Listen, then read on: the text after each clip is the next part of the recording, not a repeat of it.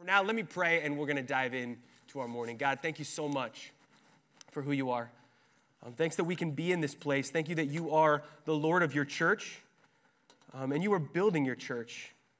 And the church that you're building is one that never passes away. It can't be stolen. It can't be, nothing can stand in the way, because you said that you will build your church, and the gates of hell will not overpower it. But the unique aspect of those words that you spoke to Peter on that fateful night was that you chose to use us to be the vehicle by which you would build your church when you said, Peter, on this rock I will build my church.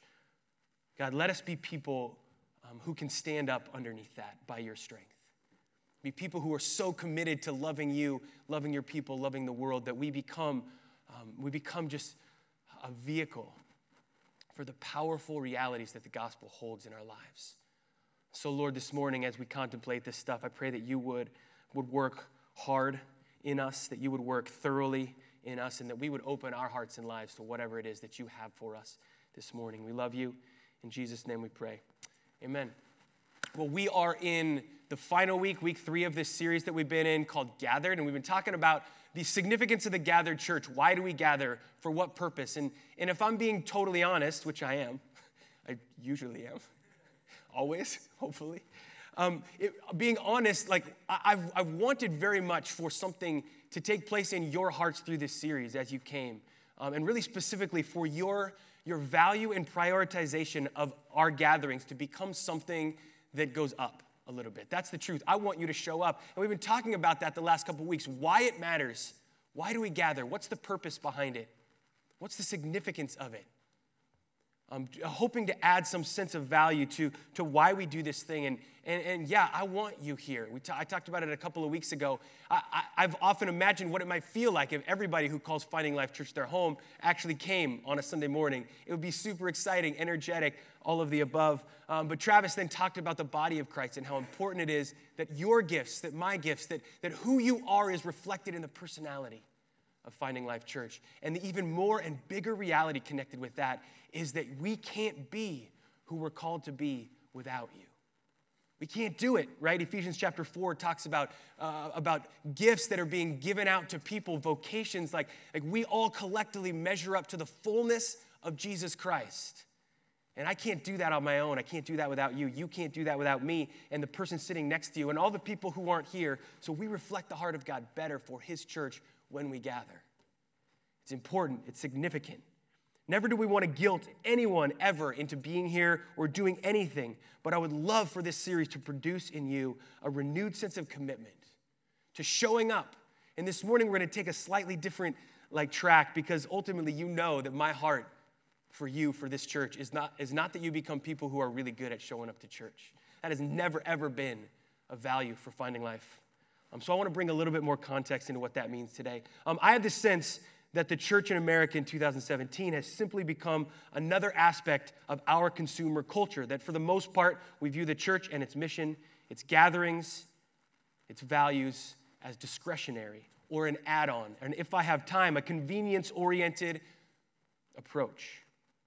Here's what I believe. Your commitment to the mission of Jesus through the local church is the difference between the gospel being a worn-out, irrelevant set of beliefs and a transformational movement that has the potential to right every wrong, to heal every hurt, and renew every heart. It's our commitment to the local church. It's God's plan A. This is how he chose to spread his gospel when he left, and there's really no plan B. And so God will never give up until he sees his bride, the church, spotless and living in the mission that they were called to. That belief leads me to the conviction that we have to wake up, we have to stop going through the motions, we have to stop asking what's in it for me, and we have to stop consuming. And it starts by engaging uniquely with the mission of Jesus in the context of real community, choosing to believe that the statement, we are better together, which is like a really popular statement, right? We like to use that. It sounds fantastic, we are better together, but how many of us really know what that means? How many of you would say that in my life, in my faith, I can say that there are people around me that are daily, moment by moment, actually making me better, driving me deeper into intimacy with Jesus, challenging me about my commitment to the kingdom first, pointing out weaknesses in my life. See, we can't do that by ourselves. And in fact, the more isolated we become, the less aware of who we are we become, and the more ineffective we are at being the vehicle that God longs for us to be in a world that's so desperate for him. We're better together, and it's true. It's not a catchphrase. It's, in fact, a timeless biblical reality, a truth to be embraced and lived out, a mindset towards the church that could change our entire world and, I believe, the course of human history. And I know that at times I'm given to extremes, but guess what? So was Jesus, right? He said, I'm the way, the truth, and the life. No one comes to the Father except through me. That's about as extreme as you're ever going to hear, right? So if you don't like extreme, you're not going to be real excited about Jesus. And I believe he's calling us to something. He had plans for his church. On that his last day on earth, when he stood around with his closest friends, the ones that watched him live life, and he said, hey, I'm leaving, and you're going to be my witnesses to the ends of the earth. So go and make disciples of all nations, baptizing them in the name of the Father and the Son and the Holy Spirit. I think that he had something in mind. That wasn't like now kind of choose your own adventure, make it up as you go. It was really clear what he wanted us to do. And I believe our effectiveness in living that out has everything to do with us embracing the reality of community. It's not a question for rhetoric today. Do we want this? And we're actually going to have a time of reflection at the end of our service this morning. This thing over here is really pretty. We're going to use it this morning, and I'll talk about that more later, but that is our truth for this morning. We is greater than me. We have to choose we over me. It's not a question that can go unanswered. We're going to hit it right on the head this morning. We're going to draw a line in the sand and reflect on the condition of our hearts in relation to this. How do you approach your church family? How do you approach your church community, your values? Is it part of who you are, or is it an add-on to your life? Do you want your church experience to be about meeting a need or a set of needs you feel would make your life better? Or do you want your church experience to be built around the kingdom of God, to transform your way of thinking, to dictate the way that you live your life? Those are two very different things. There's no in between. There's not really a middle ground. You are on one side of the or the other. Is your church experience about you, or is it about us? Me or we? Are you here for you? Are you after what you want? Or what you want to see God do in your life, or are you in it with us? It's a tough question. And I've said it before, the most natural tendency for human beings is selfishness. So naturally, every single one of us gravitates towards a me way of thinking unless we guard our hearts against it. And what the church turns into when it's a collective of people who are all looking to get theirs, it's not pretty, and God can't use it to transform the world. It cannot be the movement that he intended for the church to be. So here it is, the question I want you to consider all morning, and then we're going to respond to this question at the end. Do you approach Finding Life Church looking for what it can give you, or are you looking for what you can give to Finding Life Church? A me-first attitude threatens the mission of Jesus. A me-first attitude limits what God can do in my life. A me-first attitude cripples the potential of the local church. Why? Because in God's infinite wisdom, he made community a central part of the local church, of the mission of Jesus. The mission needs tons of people, but not just people, unified people, passionate and unselfish people. Right? From the very beginning, when God came to Abraham in Genesis chapter 12, right? It was a community focus. I'll make you into a great nation, and through that, I'm going to bless the whole world. It wasn't just about Abraham.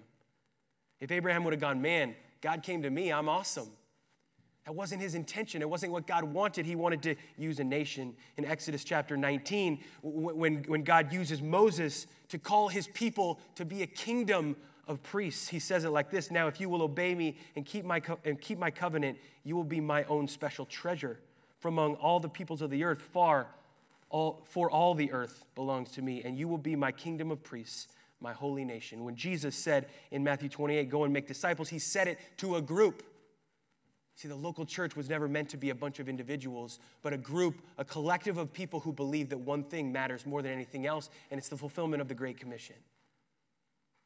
To catalyze a movement, this thing God has called us to cannot be accomplished with a me-first mentality, because you aren't enough.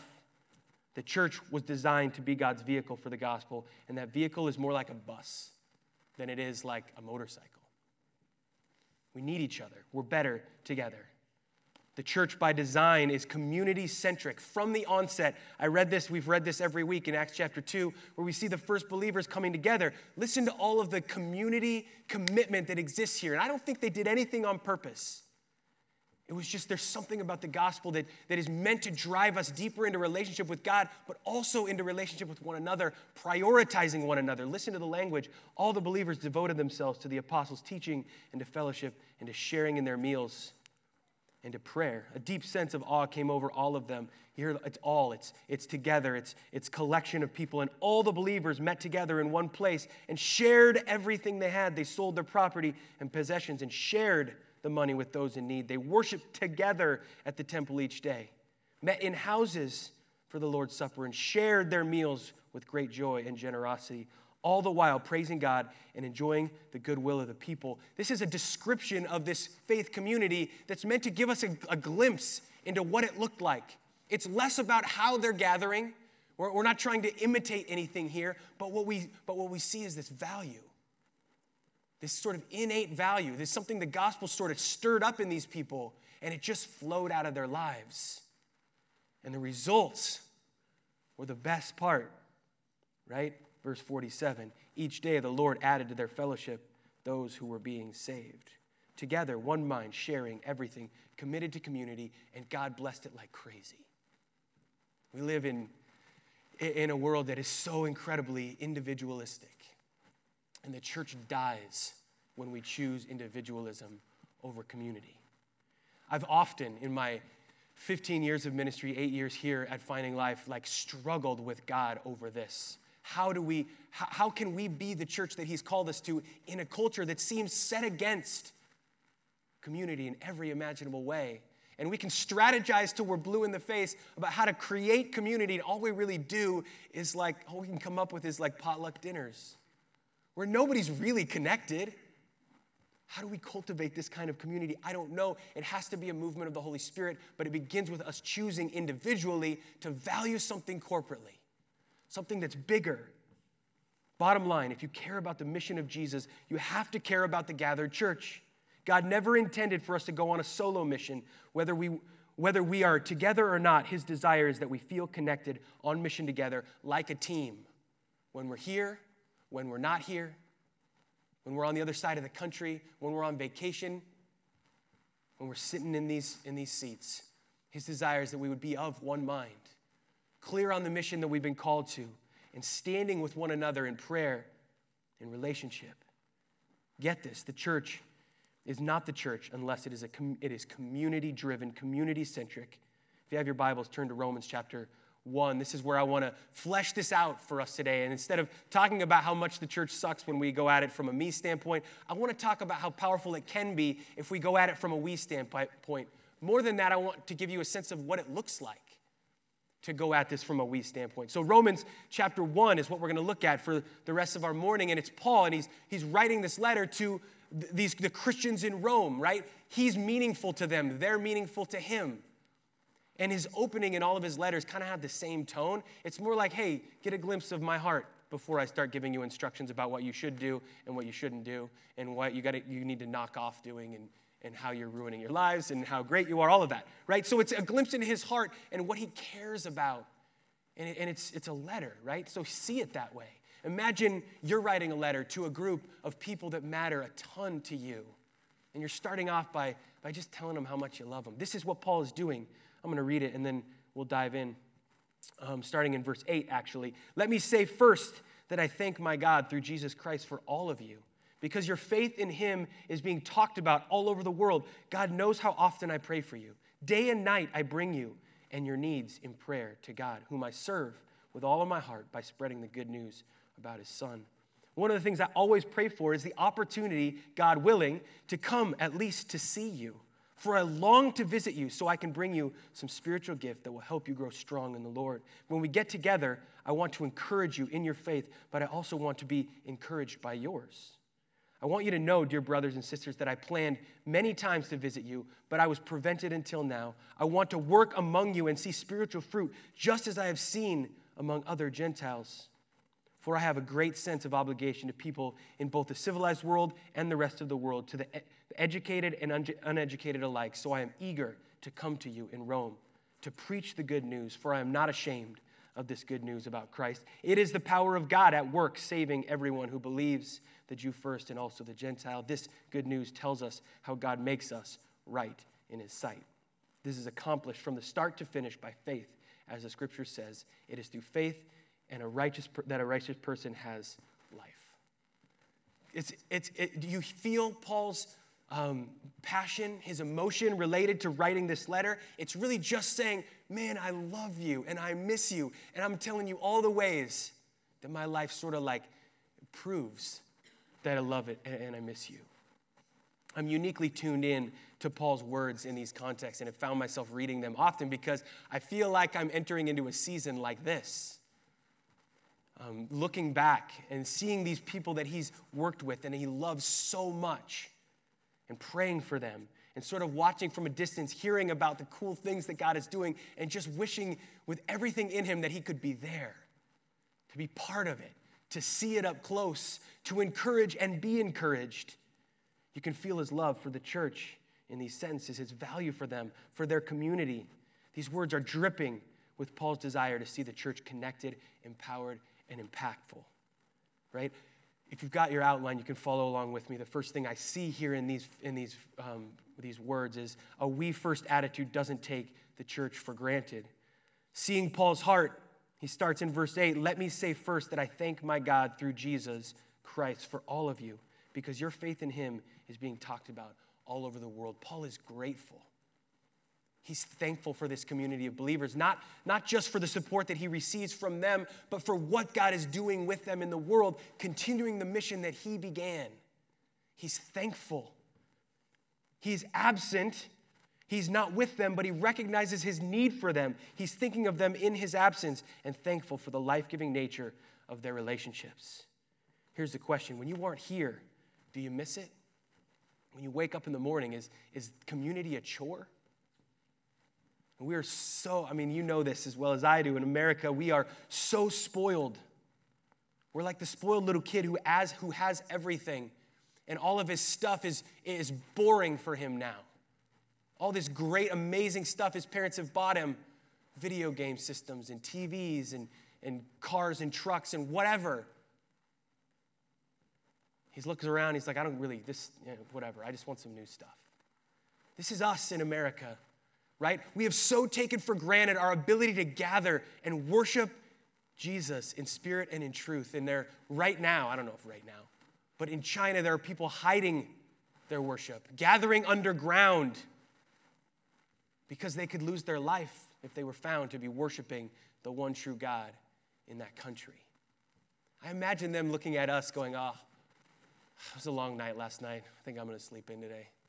I got a little cough. I'm going to stay home. I imagine, what would they think if they knew that was our approach to church, that it was an add-on? Being tired, busy, or just bored keeps us from gathering in America. Meanwhile, the church in China is gathering by the thousands upon thousands, even with the threat of death connected to their worship.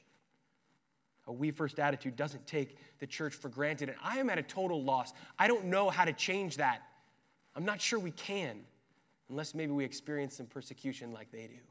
Maybe we might need each other a little bit more, but I want to believe that it doesn't have to take that we can stop. We can stop and reflect on the reality that we get to do this. We get to gather in the name of Jesus. We get to celebrate his resurrection, his grace in our lives. We get to do it together. And I long for us to know the gratitude that Paul is talking about, that you sense in his words in these verses for the community. That we might give our hearts to it and give our lives to it. Instead of giving life to our own lives, we give life to our community. That would be amazing. Secondly, a we first attitude engages even in absence. If we only engage the church with a me first attitude when we are here, and then when we are not here, it is out of sight, out of mind, What are we really adding to the community, right? If your connection to finding life is solely based on your presence here on a Sunday morning, your best case scenario is that you'll be engaged four times a month. So 4 hours over the course of a month. What are the chances that your heart is going to feel connected to anything? One of the things that I constantly hear and like drives me up the wall is, I didn't feel connected. I hear that come out of people's mouths talking about their church all the time. You might have said it before. You might have felt it before. It's not a wrong thing to feel, but what do you expect? 4 hours a month? Sitting in rows? No, see, the church isn't a program on Sunday mornings. And God's desire is that we would engage with who we are in the context of everyday life, not just when we gather. Listen to Paul. God knows how often I pray for you, day and night. Remember, Paul is not with them.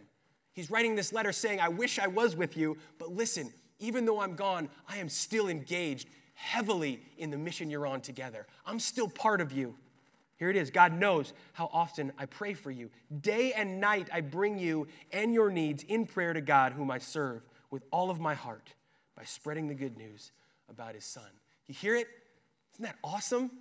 He is engaged even though he's not there, maybe doing a more meaningful work there, not present, than he could even with them, right? Here's his heart. See what he is doing. You can too.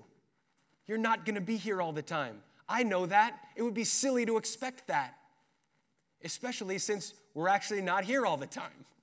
Like 4 hours a month, that's all you can possibly get out of finding life from a corporate standpoint. That's not enough.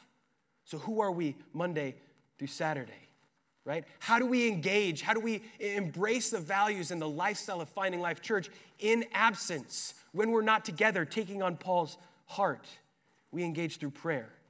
Man, this is where it begins. This is the fastest and easiest way to connect your hearts, even in your absence, through prayer.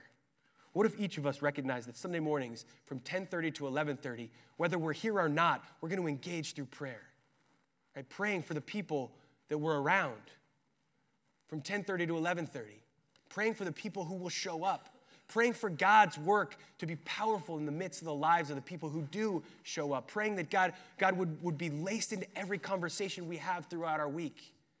What if that was just something we did? That's engaging through prayer. There's not a more meaningful thing to do. We've said it before. Prayer is the work, and any other work doesn't really work. You can engage through prayer. That would be crazy powerful. Secondly, you can engage through personal development. This is less about Sunday mornings and more about recognizing that this church is a body and we are better together. But we are all parts of that body, and if we don't choose to pursue Jesus, intimacy with him, allow him to continually transform our lives, we're not going to serve the body well at all. We don't continue to develop and grow and be transformed, right? Having our minds renewed by the power of the Holy Spirit in our lives. We make us better. We are better together at the rate that we are individually moving towards intimacy with Jesus. In the everyday moments of our lives, we can engage through relationship. Even when we're not here, have people in your homes throughout the week. Go get coffee. Challenge one another to grow. Do you see? It's an all-life thing. It's the way it works. If you imagine it from a family standpoint, if you only talk to your kids 4 hours a month, man, how connected would that family be? Right? You know better than that. It doesn't work that way. And yet we've come up with these sort of silly ideas of community. And we we feel good when we get 10 minutes in the hallway with somebody to talk about their job.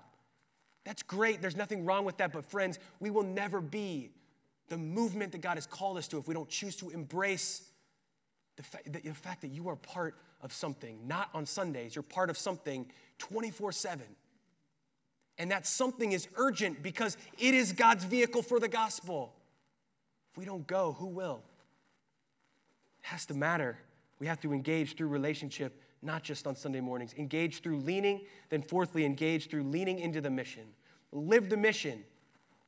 Nothing will connect your hearts in a greater way than knowing you are on a collective mission with a group of other people. Right? When I go, when I live, when I step into the lives of other people, I know that you are too. And that we're doing that together, even though we're separate. And that's really at the root of what Paul is so excited about. He knows the mission is continuing forward, even in his absence. Man, in some cases, we're better together separate, if that makes sense. The gospel can flourish and thrive when we scatter. We can come back and celebrate the reality of what God is doing, but not unless we choose to engage even in our absence. That's what it means to be part of a church family, a church community. A gospel-centered church community recognizes this reality. We have to stay engaged whether we're here or not. The choice to do this will produce the next point on your outline. A we first attitude longs to be connected. Like, how do you do that, right? I can sit up here and say, you should long to be connected. You should really want to be here, but that's kind of silly, right? You can't conjure that up. You can't make that happen in your life as much as you might want to. I could maybe guilt you into it, or, you know, if we set the lighting just right and make sure that our programming is really, really spot on and feed you as good as we possibly can, then maybe you'll start to feel like, man, I miss it when I'm not there, but we're not gaining anything, right? The only way we can become people who long to be together is if we choose to engage outside, engage with who we are in the context of Monday through Saturday, but a we first attitude longs for it. Listen to Paul. Verse 11, for I long to visit so I can bring you some spiritual gift that will help you grow strong in the Lord. When we get together, I want to encourage your faith, but I also want to be encouraged by yours. See, he understands the value. He understands the value added to his life by choosing to give and to receive in the context of genuine faith community, and he longs for it. Paul longs to be with these people because his heart is invested in them. He isn't thinking, what can I get? He is thinking, what can I give? And that makes him eager. The more he gives his heart to it, the more eager he becomes.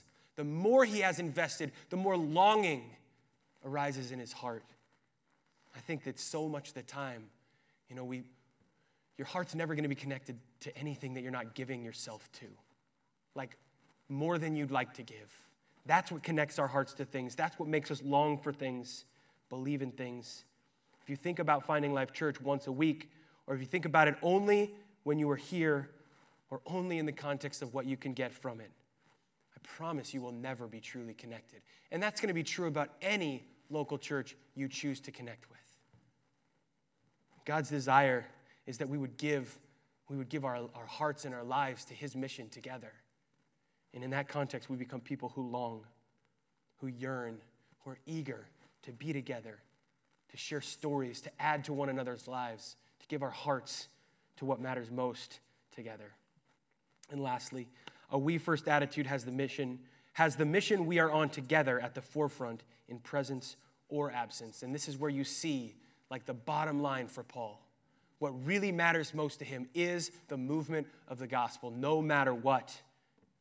Right? For I'm not ashamed, he concludes, of this good news about Christ. It's the power of God at work, saving everyone who believes, the Jew first and also the Gentile. This good news tells us how God makes us right in his sight. This is accomplished from start to finish by faith.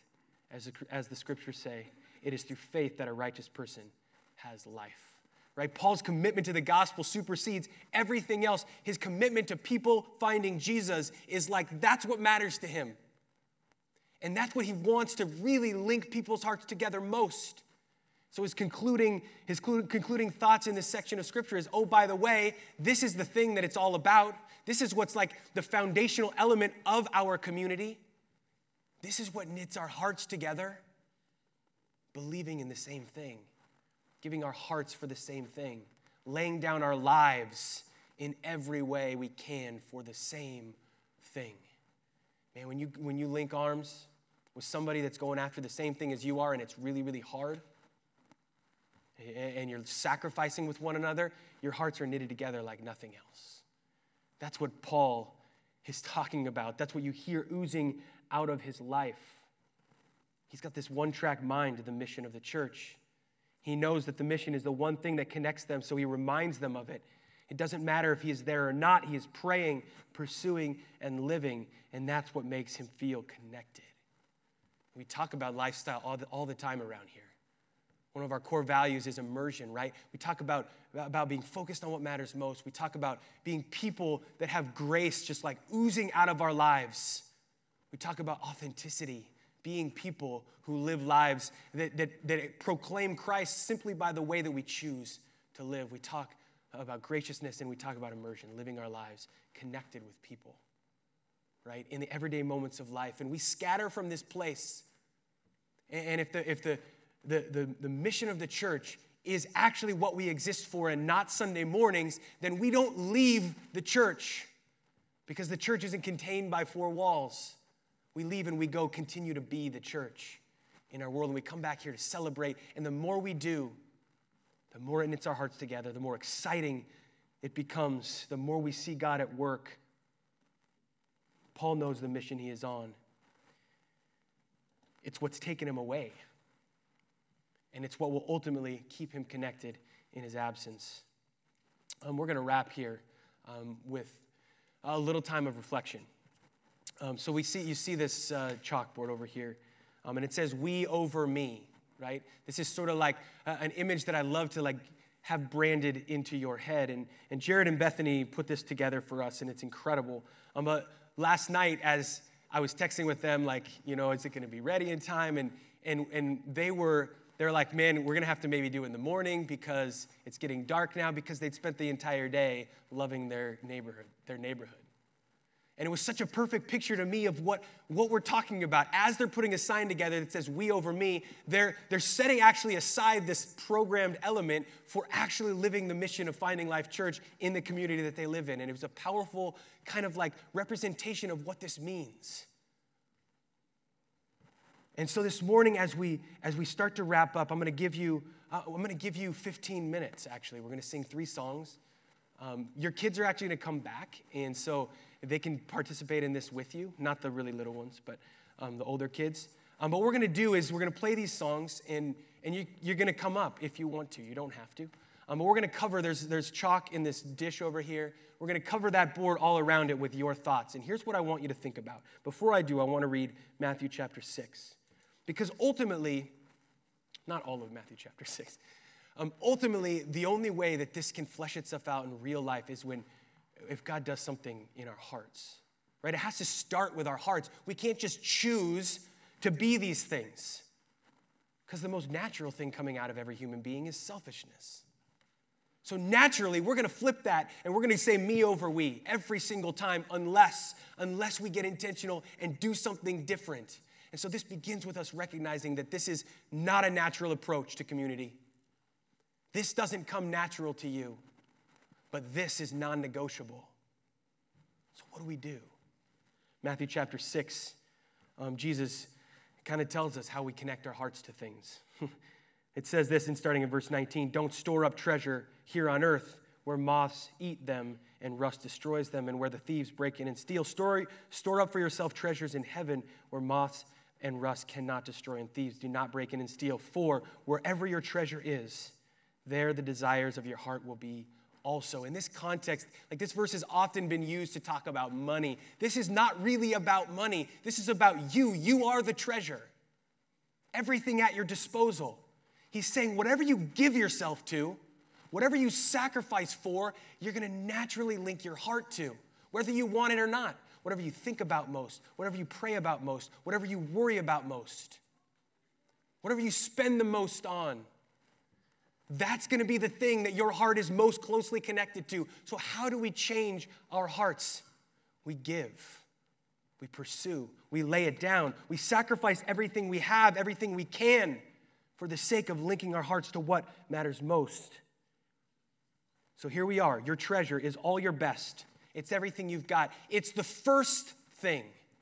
So often our engagement with our church family, our church community, is actually like rooted in, it's like an add-on. It's whatever I've got left to give. And if you're anything like me, if you get to Sunday and hope you have something left to give, man, what do you have left?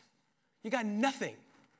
You're worn out. You're exhausted, right? And God is calling us to give our best, our first, and do it sacrificially every chance we get. And as we do that, our hearts will be knitted knitted with one another.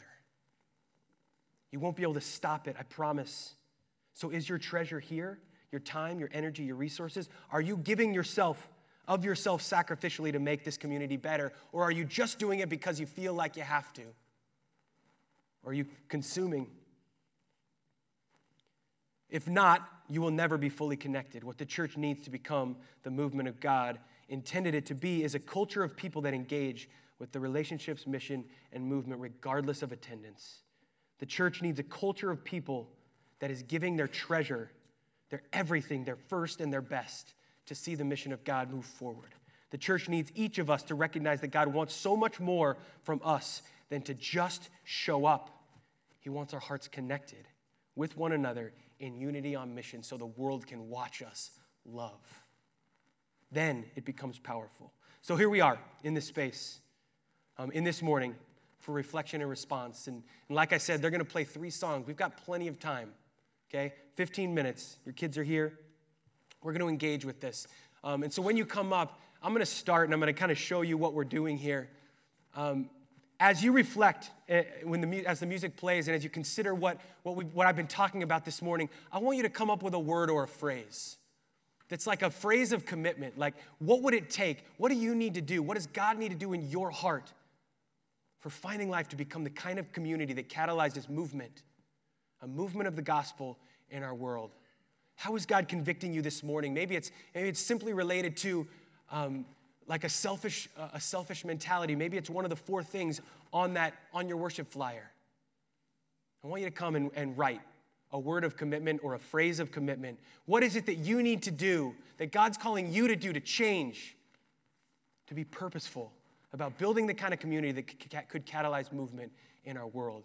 I'm going to start, and I'm going to tell you what mine is. I'm going to write higher. I'm going to write urgent prayer. You don't have to write your name. Just come up, write what you want to write. Somewhere taller people write higher. You're not going to push it over, but like let's not try because it's really heavy and that would be bad. Okay, but just pray. Just as the songs are playing, just engage with worship. Ask God to convict your heart about what this means. Maybe it's simpler than that. Maybe it's sacrifice, one word. Maybe it's unselfishness, serve, prayer, intentionality, whatever you want to say, whatever God is doing in your heart, I want to fill that with commitments from us that we might become a community that chooses at least to acknowledge. You know, maybe you're going to write something up there that's like, you wish you want it to be true about you. Maybe that's still where you're at. That's okay. Just write it. So let's not do a mad rush for the stage, because everybody at once probably wouldn't work, but reflect for a while. We've got 15 minutes. We're going to use these stairs over here to come up. So come down, go up this way, all the way around, do your thing here, and then walk in front and go down those stairs just so it's a little bit a better flow. And we're just going to pray. And if you want to stay in your seat, if Finding Life is really not your church home, you're a visitor or you're still not sure, don't feel any obligation whatsoever to engage with this today. But if you want to, if you heard something that you liked and you said, this is exactly what I want to be part of, then feel free to come and participate in this. We're just going to take about 15 minutes. It's your space, it's your time. Worship him and reflect on what he's calling to you to this morning.